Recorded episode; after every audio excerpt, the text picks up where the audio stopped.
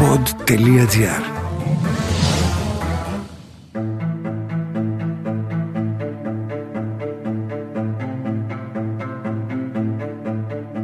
Τι οθεί τους ανθρώπους στα άγρια εγκλήματα και γιατί κάποιοι νομίζουν ότι μπορεί να την γλιτώσουν.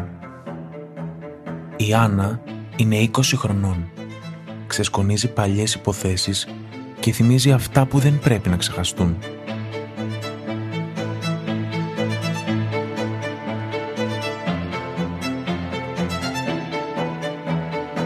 Ο Νικήτας Σίμος, εν αποστρατεία αξιωματικός του πολεμικού ναυτικού, συνηθίζει να τηλεφωνεί τα πρωινά στο κινητό την κόρη του, την 38χρονη Άντα Σίμου. Στις 11 Μαΐου του 1999, αδυνατεί να επικοινωνήσει μαζί της στο τηλέφωνό της και έτσι καλεί στο δικηγορικό γραφείο που εργάζεται για να ρωτήσει αν είναι εκεί. Η απάντηση που θα πάρει είναι αρνητική. Ο άντρας που ανησυχεί για την κόρη του επειδή πάντα απαντούσε στα τηλεφωνήματά του, κατευθύνεται γύρω στις 12 το μεσημέρι στο σπίτι που εκείνη μοιράζεται με το σύζυγο και τα 3 τους παιδιά. Όταν φτάνει στο σπίτι στην Κηφισιά, αμέσως οι ανησυχίες του εντείνονται, καθώς παρατηρεί ότι το Volkswagen που οδηγούσε η Άντα είναι παρκαρισμένο απ' έξω. Μπαίνει μέσα στο σπίτι της οικογένειας, αν και δεν είναι ξεκάθαρο αν είχε κλειδιά ή του άνοιξε την πόρτα η οικιακή βοηθός του ζευγαριού. Τα ανήλικα παιδιά βρίσκονται στο σχολείο, αλλά απουσιάζει και ο σύζυγος της Άντας. Ο Νικήτας Σίμος, ψάχνοντας την κόρη του, καταλήγει μπροστά στην κλειδωμένη πόρτα του υπνοδωματίου του ζευγαριού. Επειδή αδυνατεί να την ανοίξει, καλεί κλειδαρά και όταν καταφέρνει να μπει στο δωμάτιο, έρχεται αντιμέτωπος με τον χειρότερο του φόβο. Δίπλα σε μία ανθοδέσμη, ένα άρωμα και ένα σημείωμα, βρίσκει το άψυχο σώμα της κόρης του, σκεπασμένο μέχρι τους ώμους με ένα λευκό σεντόνι. Και ενώ στην αστυνομία έχει σημάνει συναγερμός για να βρεθεί τι συνέβη στην 38χρονη δικηγόρο και μητέρα 3 ανήλικων παιδιών, ο 40χρονος σύζυγός της είναι άφαντος.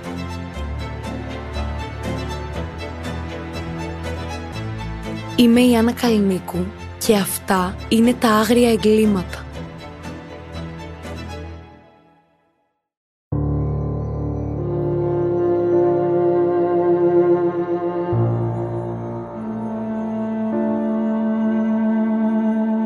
Σε όλα τα άρθρα που διάβασα σχετικά με την υπόθεση, ο Γρηγόρης Κούλας και η Άντα Σίμου περιγράφονται ως το τέλειο ζευγάρι, το οποίο πίσω από κλειστές πόρτες είχε μια τοξική σχέση, με τον Κούλα να ζηλεύει παθολογικά τη σύζυγό του.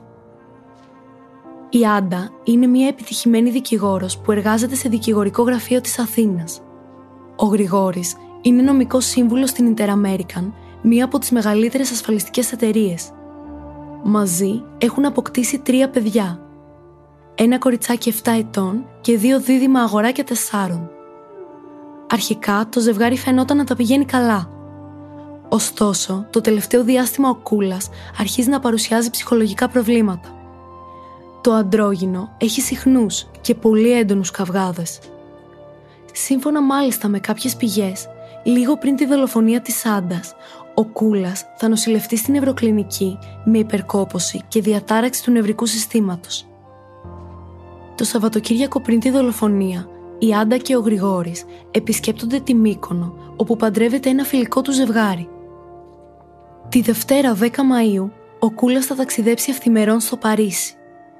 Οι λόγοι του ταξιδιού δεν αποτυπώνονται ξεκάθαρα σε καμία πηγή. Σε κάποια σημεία αναφέρεται ότι ο σκοπός του ταξιδιού ήταν επαγγελματικός. Αλλού αναφέρεται ότι το μονοήμερο ταξίδι στη Γαλλία γίνεται για λόγους υγείας. Το σίγουρο είναι ότι το βράδυ της Δευτέρας ο 40χρονος επιστρέφει στην Ελλάδα.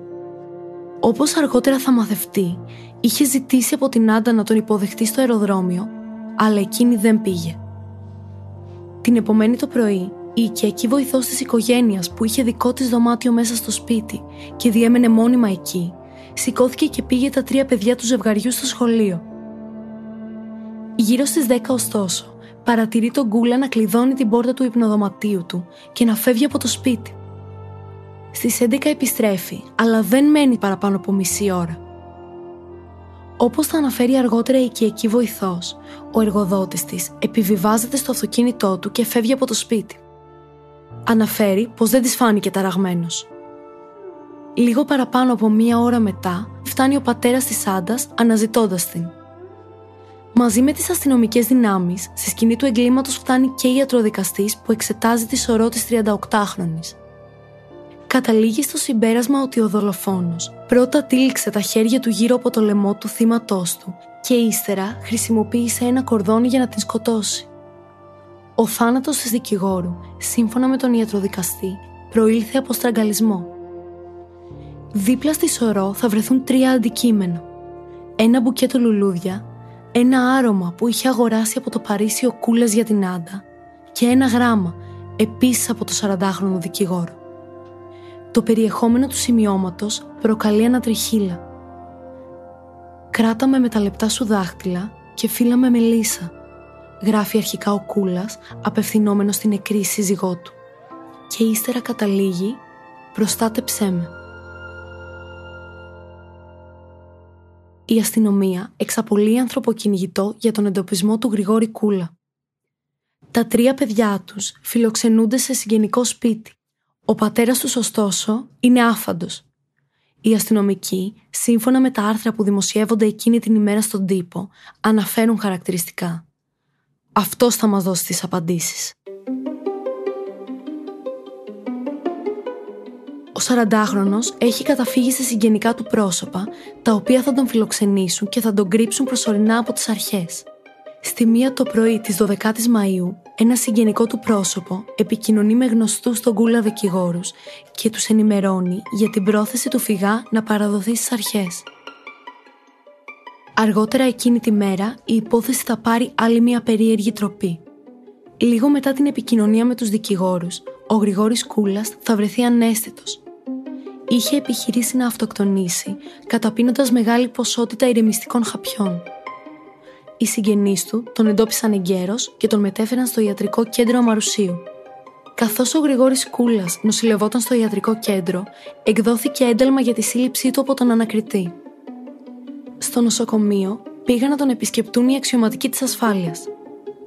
Ο Κούλας, που γλίτωσε τελευταία στιγμή από την απόπειρα αυτοκτονίας, δεν φαινόταν να έχει καμία επαφή με το περιβάλλον. Έτσι, προς το παρόν η ανάκρισή του δεν μπορούσε να προχωρήσει. Η 2η επίσκεψη που δέχτηκε ο δικηγόρος ενώ βρισκόταν στο κρεβάτι του νοσοκομείου ήταν από 2 ιατροδικαστές. Εκείνοι εξέτασαν το 40χρονο και κατέληξαν ότι η Άντα δεν πρόλαβε να αμυνθεί, καθώς εκείνος της επιτέθηκε ευνηδιάζοντάς την. Ο Κούλας έφερε μόνο μικροκακώσεις και μελανιές σε γόνατα και λαιμό, που σύμφωνα με τους ειδικούς έγιναν από τους σπασμούς του θύματος την ώρα του στραγγαλισμού. Η απολογία του Κούλα θα καθυστερήσει λόγω της κατάστασης στην οποία βρίσκεται. Αφού όμως λάβει το εξιτήριο από το Ιατρικό Κέντρο, καλείται να δώσει εξηγήσεις για τον φρικτό θάνατο της συζύγου του. Μιλώντας για το τι οδήγησε στη δολοφονία της Άντας μέσα στο σπίτι του στην Κηφισιά, αναφέρθηκε κυρίως στο γεγονός ότι εκείνη τον απατούσε. Η Άντα είχε συνάψει ερωτικό δεσμό με άλλον άντρα. Σύμφωνα με το γυναικοκτόνο, όταν του το είπε τον περασμένο Δεκέμβριο και του ζήτησε διαζύγιο, εκείνος τα έχασε. «Από εκείνη τη στιγμή η ζωή μου έχασε το νόημά της. Δεν με ενδιέφερε τίποτα άλλο. Τότε ήταν που άρχισα να επισκέπτομαι ψυχιάτρους και να ακολουθώ συγκεκριμένη θεραπευτική αγωγή. Και ενώ δεν φαίνεται να δίνει ιδιαίτερη βαρύτητα στις δικές του απιστίες ανά τα χρόνια, φέρεται να ρίχνει στη σύζυγό του το φταίξιμο για την επιβάρυνση της ψυχικής του υγείας. Όταν όμως τελικά καλείται να ανακαλέσει στη μνήμη του το φωνικό, εκείνος το απαντήσει. Δεν θυμάμαι πώς έγινε το κακό, μη με ρωτάτε γι' αυτό». Μετά την απολογία του, κρίνεται προφυλακιστέος και οδηγείται στις φυλακές Κορυδαλλού. Έπειτα από αιτήματα των δικηγόρων του, ο Κούλας μεταφέρεται στην ψυχιατρική πτέρυγα των φυλακών με σκοπό να συνεχίσει τη φαρμακευτική του αγωγή. Παράλληλα, παρακολουθείται από 3 ψυχιάτρους ώστε να προκύψει ένα συμπέρασμα για την κατάστασή του τη στιγμή που δολοφονούσε την Άντα.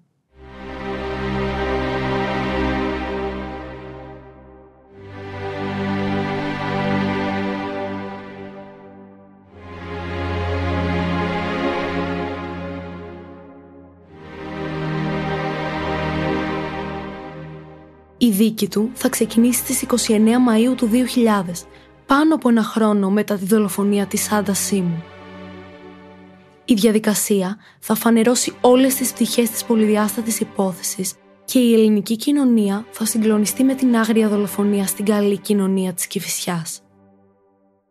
Ο 40χρονος έρχεται αντιμέτωπος με την κατηγορία της ανθρωποκτονίας από πρόθεση. Εκείνος θα απαντήσει ενώπιον του δικαστηρίου. «Δεν δέχομαι την κατηγορία. Όλα δείχνουν ότι η γυναίκα μου πέθανε στα χέρια μου. Δεν υπήρχε συνείδηση». Ο συζυγοκτόνος, ο οποίος έχει εντωμεταξύ ονομαστεί ο στραγγαλιστής της Κηφισιάς, εμφανίστηκε στο δικαστήριο φορώντας από πάνω μέχρι κάτω μαύρα. Προέκταση του χεριού του ήταν ένα ξύλινο μπαστούνι, στο οποίο στηριζόταν καθ' όλη τη διάρκεια της δίκης. Εμφανής σε πολλές από τις φωτογραφίες που τραβήχτηκαν είναι η βέρα στο αριστερό χέρι του Κούλα. Το πιο ανατριχιαστικό σε αυτές τις εικόνες, ωστόσο, είναι το κενό βλέμμα του κατηγορούμενου όσο ακούει τους πολλούς μάρτυρες να καταθέτουν. Ο πατέρας της Άντας θα ξεσπάσει εναντίον του. Ισχυρίζεται ότι η απώλεια μνήμης του Κούλα σε σχέση με τη δολοφονία της κόρης του είναι ψεύτικη.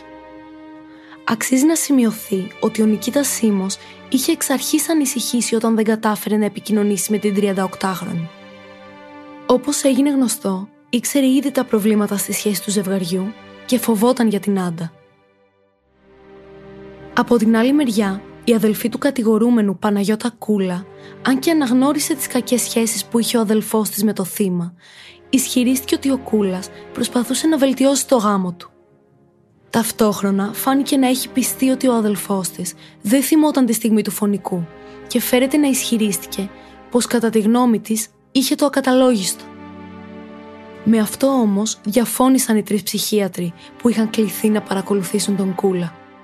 Οι ειδικοί συμφώνησαν ότι ο 40χρονος έπασχε από σοβαρή ψυχική νόσο, αλλά είχε πλήρη καταλογισμό των πράξεών του και δεν θα έπρεπε να του αναγνωριστεί αντίστοιχο ελαφρυντικό. Καθηλωτική ήταν η κατάθεση της αδελφής του θύματος, Σοφίας Σίμου. Εκείνη έκανε αναφορά στη σχέση της Άντας με τον Χρήστο Κόντο, ο οποίος θα γίνει επίσης πολύ σημαντικός μάρτυρας. «Η αδελφή μου γνώρισε τον Χρήστο Κόντο από μένα το 1994. 4 χρόνια αργότερα μου εκμυστηρεύτηκε πως είχε δεσμό με τον Χρήστο και πως ήθελε να χωρίσει από τον κατηγορούμενο. Περί τα τέλη Νοεμβρίου του 1998 μου είπε πως ο Γρηγόρης τα ήξερε όλα. Τα είχε μάθει από τη Δήμητρα Τσιώνα, φίλη της Άντας, με την οποία είχε δεσμό.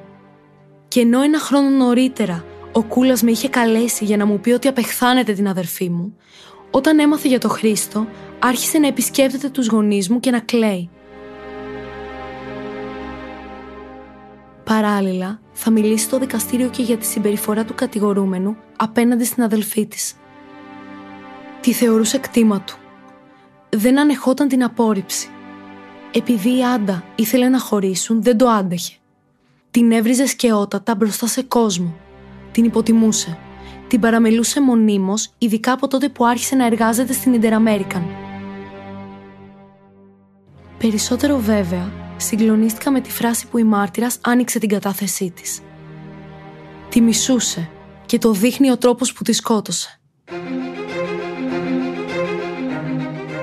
Αποκορύφωμα όμως της τραγικής ιστορίας ήταν η κατάθεση του άντρα με τον οποίο είχε συνάψει δεσμό το θύμα. Η εφημερίδα «Τα Νέα», την ημέρα που ο Χρήστος Κόντος ξεκινάει να καταθέτει ενώπιον του δικαστηρίου, θα δημοσιεύσει άρθρο με τίτλο «Μάρτυρας ο Αντίζηλος». Ο Κόντος, απευθυνόμενος στο δικαστήριο, θα πει για το θύμα. Η Άντα θεωρούσε ότι την παραμελεί ο σύζυγός της. Ήταν πεπισμένη πως είχε κι άλλες σχέσεις και πως επιζητούσε ερωτικές απολαύσεις εκτός σπιτιού.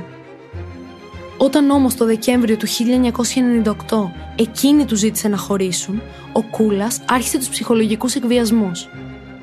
Της έλεγε πως αν τον άφηνε θα χανόταν. Κάποια στιγμή έμαθα κι εγώ για τη σχέση της παλιάς συμμαθήτριας της Άντας, της Δήμητρας Τσιώνα, με τον Κούλα. Όταν ρωτήθηκε για τη συμπεριφορά του 40χρονου, εκείνος είπε: «Πάντοτε ο κατηγορούμενος με κοιτούσε αφιψηλού. Ήταν ακραίος χαρακτήρας, απότομος και αλαζονικός. Δεν μπορούσα όμως να φανταστώ το τέλος. Και ενώ η υπεράσπιση φαινόταν να υπερτονίζει την επίδραση που είχε η εξωσυζυγική σχέση της Άντας στη συμπεριφορά του Κούλα και στο γάμο τους, το δικαστήριο διατάζει τη βίαιη προσαγωγή της φίλης του θύματος, Δήμητρας Τσιώνα, για να καταθέσει. Ο Κούλας είχε συνάψει ερωτικό δεσμό με την Τσιώνα, η οποία ήταν παλιά συμμαθήτρια και φίλη της συζύγου του. Σε κάποιες πηγές, η Δήμητρα αναφέρεται και ως η κουμπάρα του ζευγαριού. Η μάρτυρας θα καταθέσει. Η σχέση μας κράτησε για 25 μέρες. Τον έβλεπα σαν από κούμπι και έτσι νομίζω με έβλεπε και εκείνος. Ήταν κάτι που δεν έπρεπε να γίνει, αλλά έγινε. Δεν σας κρύβω ότι πρόκειται για έναν άνθρωπο που μου προκαλούσε δέος. Αρνούμε όμως κατηγορηματικά ότι εγώ του αποκάλυψα την εξωσυζυγική σχέση της Άντας με τον Χρήστο Κόντο. Απλώς του επιβεβαίωσα όσα ήδη γνώριζε. Μετά από αυτό το γεγονός, έβλεπα ότι η κατάστασή του πήγαινε από το κακό στο χειρότερο. Έλεγε ότι θα αυτοκτονήσει και εμφάνιζε τον εαυτό του ως θύμα της Άντας. Η Άντα μου έλεγε ότι ήθελε να τον χωρίσει, όχι να τον εξοντώσει. Στο τέλος, θα αναφερθεί και στους ισχυρισμούς του πρώην συντρόφου της περί ακαταλόγησης του. Ο Γρηγόρης Κούλας δεν εμφάνιζε συμπτώματα ψυχικής νόσου. Είχαν μπλοκάρει τα συναισθήματά του και η Άντα καταλόγιζε στον εαυτό της την απεριόριστη υπομονή και την ανεκτικότητά της απέναντι στον Κούλα. Από το ειδόλιο θα καταθέσει και ο κατηγορούμενος. Για την ημέρα του φωνικού, η μνήμη του φέρεται να είναι πολύ περιορισμένη και οι λεπτομέρειες που δίνει λίγες. Όταν έφτασα σπίτι, ήπια 2 υπνοστεντών και συνάντησα την Άντα σε έξαλλη κατάσταση. Με πρόσβαλε, μου έλεγε ότι τα παιδιά δεν είναι δικά μου. Με χτυπούσε. Μου έλεγε ότι θα πάει να ζήσει με τον κουμπάρο μας, με τον οποίο διατηρούσε ερωτικές σχέσεις. Θόλωσα και στη συνέχεια σκοτίνιασαν όλα. Ένιωσα τα χείλη της να είναι κρύα, το σώμα της παγωμένο. Το μόνο που θυμάμαι είναι ότι κρατούσα τη γυναίκα μου νεκρή στα χέρια μου, χωρίς να αντιληφθώ τι ακριβώς είχε συμβεί. Άφησα δίπλα της ένα ερωτικό ποίημα που της είχα αφιερώσει και ένα άρωμα που της είχα φέρει από το Παρίσι. Μετά έφυγα για τα Γιάννενα, όπου είναι το πατρικό μου. Αυτό που με τάραξε πιο πολύ διαβάζοντας τα λόγια του δολοφόνου είναι ο τρόπος που περιγράφει τη στιγμή που συνειδητοποίησε τι είχε κάνει. Ένιωσα παγωμένο το χέρι της Άντας. Ήταν άκαμπτη, το πρόσωπό της μελανό, αλλά ήρεμο. Τα μάτια της κλειστά. Ξύπνα της είπα, μη μου το κάνεις αυτό. Τότε είδα στο πρόσωπό της μία σταγόνα αίμα και ένα δάκρυ που εκ των υστέρων κατάλαβα ότι είναι δικό μου. Της έδινα πνοή από τη δική μου. Δεν μπορούσα να πιστέψω τι είχε συμβεί.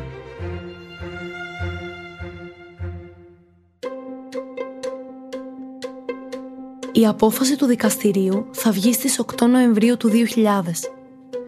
Ο Γρηγόρης Κούλας κρίνεται ένοχος χωρίς κανένα ελαφρυντικό από το Μικτό Ορκωτό Δικαστήριο Αθηνών και καταδικάζεται σε ισόβια κάθυρξη. Ωστόσο, όταν το 2004 η υπόθεση θα δικαστεί από το εφετείο σε δεύτερο βαθμό, η πρωτόδικη απόφαση ανατρέπεται. Κρίνεται ένοχος χωρίς την αναγνώριση ελαφρυντικών, αλλά η πλειοψηφία των δικαστών δέχεται το μειωμένο καταλογισμό την ώρα τέλεσης του εγκλήματος. Η ποινή του πέφτει στα 20 χρόνια. Σύμφωνα με την υπεράσπιση και το δικηγόρο του, Δημήτρη Τσοβόλα, ο Κούλας ακολουθούσε φαρμακευτική αγωγή με αντικαταθλιπτικά χάπια και έπασχε από σκλήρινση κατά πλάκας. 4 χρόνια μετά την απόφαση του εφετείου, θα ήταν σε θέση να υποβάλει αίτηση άρσης της προσωρινής του κράτησης.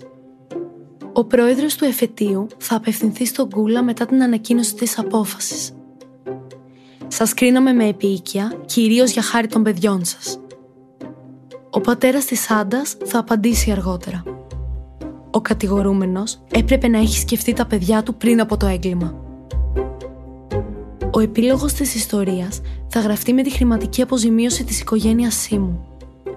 Το 2011 το εφετείο απονέμει από 200.000 ευρώ στους γονείς της Άντας και ακόμη 150.000 στην αδελφή της Σοφία. η νομική ομάδα του δολοφόνου θα ασκήσει έφεση, η οποία θα απορριφθεί. Έτσι, ο Γρηγόρης Κούλας θα κληθεί να πληρώσει συνολικά 550.000 ευρώ για τη βαριά ψυχική οδύνη που υπέστη η οικογένεια εξαιτίας της βίαιης δολοφονίας της Άντας. Ο Γρηγόρης Κούλας δεν απασχόλησε ξανά τη δημοσιότητα και τις αρχές και αυτή τη στιγμή παραμένει άγνωστο το που βρίσκεται. Είμαι η Άννα Καλινίκου και αυτά ήταν τα άγρια εγκλήματα. Μία παραγωγή του pot.gr. Αναζητήστε τα podcast που σας ενδιαφέρουν στο pot.gr, Spotify, Apple Podcast, Google Podcast και σε όποια άλλη εφαρμογή ακούτε podcast από το κινητό σας. Γι' αυτό το επεισόδιο συνεργάστηκαν επιμέλεια Ερατός Ζουρουφίδου, ηχοληψία μοντάζ Νίκος Λουκόπουλος.